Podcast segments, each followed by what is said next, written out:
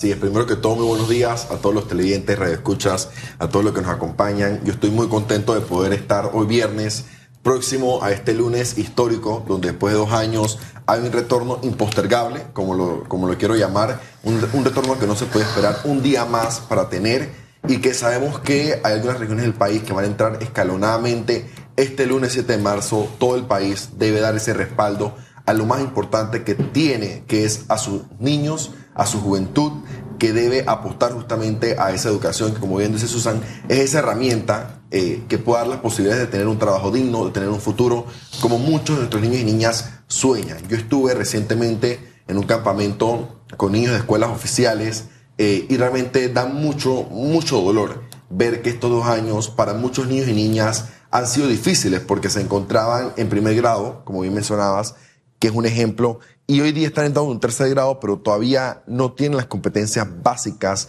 las competencias mínimas con el tema de la lectura, de la escritura. A muchos niños se les complicaba escribir palabras muy sencillas, eh, se les complicaba leer tan siquiera una oración.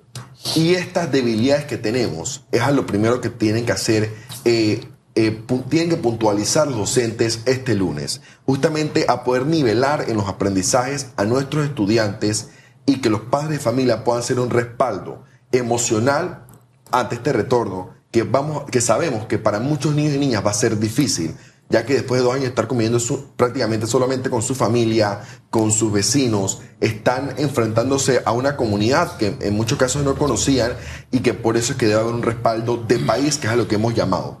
Por otro lado, eh, también va a ser parte del especial, eh, conversábamos con una eh, analista de educación y ella decía algo muy interesante y es, Panamá es un país pobre y por eso tiene una educación pobre o Panamá, como tiene una educación pobre, es un país pobre. Y esta pregunta que, definitivamente nos deja a, a, mucho que analizar y a mucho que pensar, nos tiene que hacer el llamado a entender que en la educación tenemos la posibilidad de justamente apuntar a un desarrollo integral, donde no solamente miramos Panamá por la cantidad de negocios o inversiones que entren, sino por la cantidad de profesionales que estén entrando a las mejores plazas de empleo del mundo.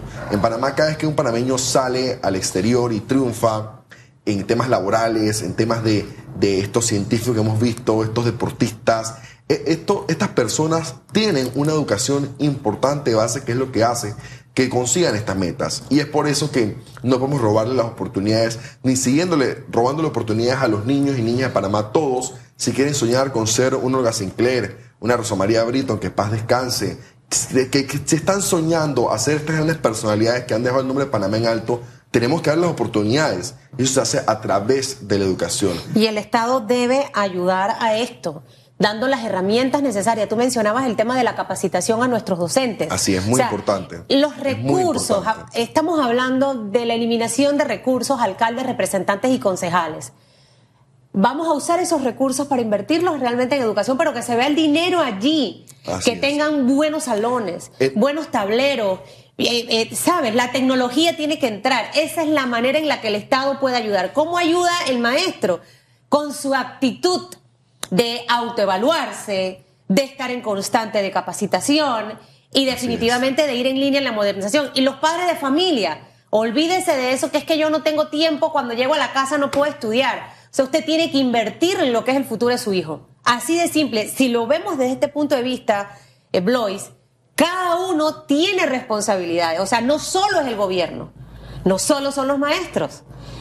No solo son los padres de familia, somos todos. Mira, y lo decía mi teacher cuando ella, ella sabía en la escuela que el tema de educación para mí era, era una gran pasión. Ella decía, la, educación es una mesa de cuatro patas. Estudiantes, estudiantes, padres de familia, docentes, meduca y administrativos. Y si una de las cuatro patas no funciona, se cae la mesa. Entonces, esto tenemos que entenderlo para saber que la responsabilidad de cada uno es importantísima. No solamente con este retorno, que ojo, no va a resolver todos los problemas que tenemos en el sistema educativo panameño. Por eso eh, sabemos que hay un importante esfuerzo en temas de materiales educativos que se está haciendo y eso es algo que tenemos que, aprovechar eh, y celebrar como país, pero también tenemos que seguir apostando a los otros temas, tanto de capacidad docente, fortalecimiento, de, de poder darle constantemente estas capacitaciones que va a permitir que tengan estas herramientas que en un momento que llegó la pandemia enfrentó y fue tan difícil ese choque con la realidad de la tecnología, tener que usar solamente la tecnología para comunicarse con los estudiantes. Ocho de cada diez hogares están utilizando herramientas como WhatsApp eh, para poder dar clases y sabemos que no son los mecanismos adecuados para recibir educación. Y si Panamá no estaba preparado para hacerlo, es por eso que, que sabemos que este lunes vamos a encontrar muchos rezagos de estudiantes y el docente como líder pedagógico, como líder del aula, como esa persona que nos inspira y que a mí me inspiraron muchos de mis docentes, tiene que saber enfocar a su salón de clase a poder recuperar esos logros y continuar con cada una de, las metas que tiene de aprendizaje para este año eh, correspondiente al grado que tenga ese niño y niña. Y yo sigo insistiendo, más allá de lo que puedan hacer, sí, esas cuatro patas que usted eh, decía muy sabiamente su, su profesora, su maestra, eh, más allá de esas cuatro patas es la actitud que tengamos como país. Porque al final el país es el que va a tener una generación perdida. Estaba leyendo un artículo de Los Angeles Times y esa apuesta de América Latina como una de las zonas más afectadas con este cierre de, de los planteles yo veía la cifra de Costa Rica y son alarmantes. O sea, en Costa Rica se dio clases por WhatsApp, que aquí algunos docentes decían, no se puede. Bueno, allá se hizo con lo que se podía, eh, con lo que algunas eran escritas, mandadas, mandadas a la montaña. Acá tuvimos radio, televisión, etcétera. Entonces, eso implica que más allá de esas cuatro patas, la actitud que tengamos como país. Decir, oye, aquí tenemos que duplicar el esfuerzo. Hemos tocado fondo como país. Lo que nos queda como país es hacia arriba. Aquí no hay tiempo de queja. Aquí es, ¿qué es lo que yo puedo hacer? Insisto, yo me quedo siempre con mi profesor de química, Piti, que está actualmente en Nicaragua, dando clases bajo un palo de mango los sábados porque el resto de los docentes estaba en huelga y él decía, ustedes no se pueden atrasar. ¿Por qué le interesaba nuestra educación? Entonces, si nos toca hacerlo, tenemos que hacerlo. Pero es el esfuerzo país y todos debemos estar unidos, mirando hacia adelante y contagiarnos de alegría, motivarnos unos a otros de que sí se puede, de que sí podemos, Panamá. Es que sí se puede. Yo creo que y el Centro de Investigación Educativa de Panamá ha llevado a cabo un mensaje muy importante que es podemos remontar. Y yo quiero realmente enfocarlo en eso. De hecho, hay un especial el miércoles eh, que se va a lanzar de, recapitulando toda esta experiencia de dos años fuera de, las aulas presenciales. Y justamente es con esa mirada positiva, con esa mirada que tenemos que tener cada panameño y panameña de entender que si bien es cierto la educación está en cuidados intensivos, lo reconocemos, este retorno el lunes es el primer medicamento, el primer antibiótico que se va a dar para poder recuperar un poco y nosotros, todos, no es una responsabilidad únicamente de la ministra de Educación. La educación debe ser una responsabilidad de cada panameño y panameña, así sea que no tenga un acudiente en el sistema. Y en mi familia, eso a mí me encanta, porque a pesar de que ya todos nos graduamos de la escuela, ya nos graduamos de la licenciatura, por ejemplo, ya salimos, digamos, de esa, de esa primera etapa de educación superior, en mi familia sigue habiendo eh, un importante llamado a garantizar a que todos los niños y niñas que están a nuestro alrededor, que conocemos, vayan a las aulas, se les pueda apoyar. Este fin de semana hacemos el llamado igual a que en todas las comunidades, esos vecinos, eh, porque, y siempre menciono esto porque me encanta cuando hubo ese testimonio de que fue esa vecina la que le dio ese uniforme y, y hacer ese llamado a que todo el país realmente se una a que el lunes tengamos a esos docentes que inspiran, a esos docentes que dan esa milla extra para que sus estudiantes puedan primero, y tengo que ser enfático en esto, primero retomar esos aprendizajes perdidos durante estos dos años. Estudios de, de los Estados iberoamericanos, por ejemplo, mencionan que estamos perdiendo entre 8 y 10 años en logro de aprendizajes por estos dos años virtuales. UNICEF mencionaba la semana pasada, publicó un estudio que aproximadamente 100.000 niños han abandonado el sistema producto de, todo, de toda esta de todas estas problemáticas que tenemos como país, pero que sin enfocarnos en eso, solamente tener esto como, como conocimiento, enfocarnos en lo positivo para garantizar que este 7 de marzo todos y todas puedan, puedan regresar a las aulas y que nosotros podamos darles oportunidad de que ellos sueñen, porque si no, le estamos robando el presente y el futuro, le estamos robando la posibilidad de conseguir un buen empleo, la posibilidad de conseguir un buen salario y de construir una vida digna en un Panamá que garantice la oportunidad para todos. ¿Usted qué quiere para su hijo? Que viva de, de las dádivas de un diputado, de un alcalde, de un político que usted tiene que estar tocando la puerta para que su hijo pueda comer y que cuando su hijo crezca y sea un adulto y tenga ese hijo siga su mismo patrón o usted prefiere ver a su hijo convertido en un profesional que se valga por sí mismo y que no dependa de un político.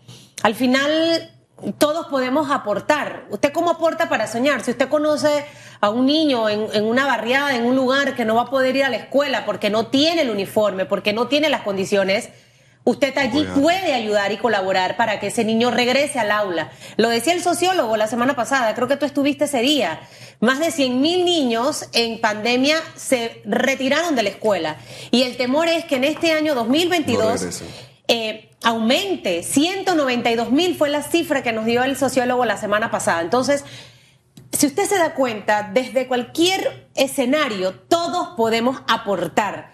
Todos podemos aportar. Lo importante es no tenga temor. El día lunes envíe a sus hijos a la escuela.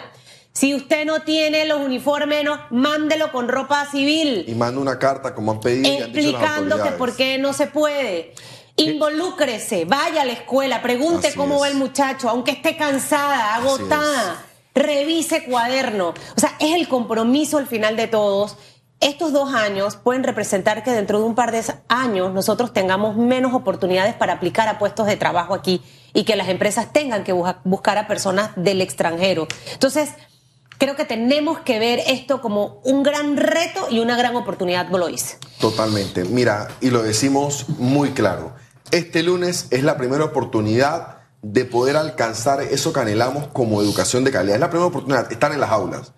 Los docentes van a jugar un rol fundamental, como bien dices, un rol de liderazgo que tienen que tener, un rol histórico que va a tener que asumir tanto docentes como directivos y aprovechar todos los recursos que tienen, porque hay recursos. Hay mucho material que se ha estado eh, publicando que, se está, que ha estado dando el Ministerio de Educación eh, para este año 2022, pero si no lo utilizan los docentes, si no se aprovecha, ¿en qué queda? Eh, estas, las políticas públicas que, siempre se estén eh, trabajando, tienen que realmente poder ir de la mano de quienes la aplican, que es justamente la comunidad docente. Y a ellos el llamado de un apoyo irrestricto a este retorno, porque como bien dice Susan, hay muchos estudios que ya indican lo, sacrificado y lo, difícil que va a ser este retorno para más de 100.000 niños que probablemente por, por la, complejidad que hubo en estos dos años de pandemia, de educación a distancia, donde muchos padres de familia tuvieron que elegir entre comprar alimentos o comprar data para poder conectarse, que después hubo esfuerzos importantes en dar clases a través de radio y televisión, eso también se reconoce, muchos estudiantes pudieron acceder por estos medios, sin embargo, tenemos que reconocer como país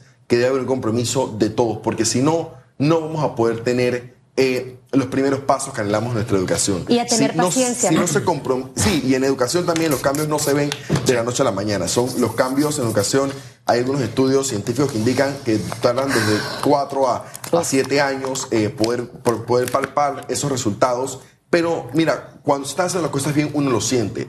Yo, anhelo a tener a esos padres de familia, como, como, como bien han comentado ustedes, a veces eh, de su época que, se involucraba en que las escuelas estuvieran listas, en que se involucraba en que las escuelas estuvieran en condiciones dignas. Esto no es una responsabilidad que podemos... Esa época. Hace un par de días nada Hace un par de días. Esa época... estamos hablando en serio, no se ría. Está bien, está bien. Hace un par de días habían padres de familia como bien nos han dado ustedes el ejemplo, que se involucraban a que la escuela estuviera en condiciones Pero también el sistema tiene que el sistema tiene que ser atractivo para que eso ocurra.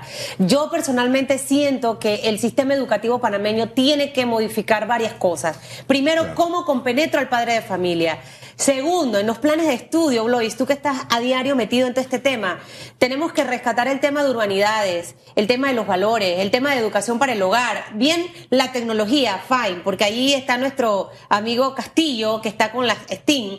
Pero también esto tenemos que rescatarlo, porque ¿de qué me sirve un chico tecnológico pero que no tiene valores, que no tiene urbanidad, que no tiene respeto? Y lo más importante, yo pienso que en la actualidad nosotros tenemos que incluir algo dentro no sé si, si como una materia que cuente o si no eh, como algo de refuerzo con el tema de motivar a nuestros niños, niñas y jóvenes a soñar, a aspirar, tenemos, miren, ¿por qué ustedes creen que hoy en día hay tanto motivador en las redes sociales? Porque la gente necesita que le hablen para que se levante hasta la persona más exitosa del planeta que se cae, necesita eso. Entonces nuestros niños necesitan escuchar ese ánimo.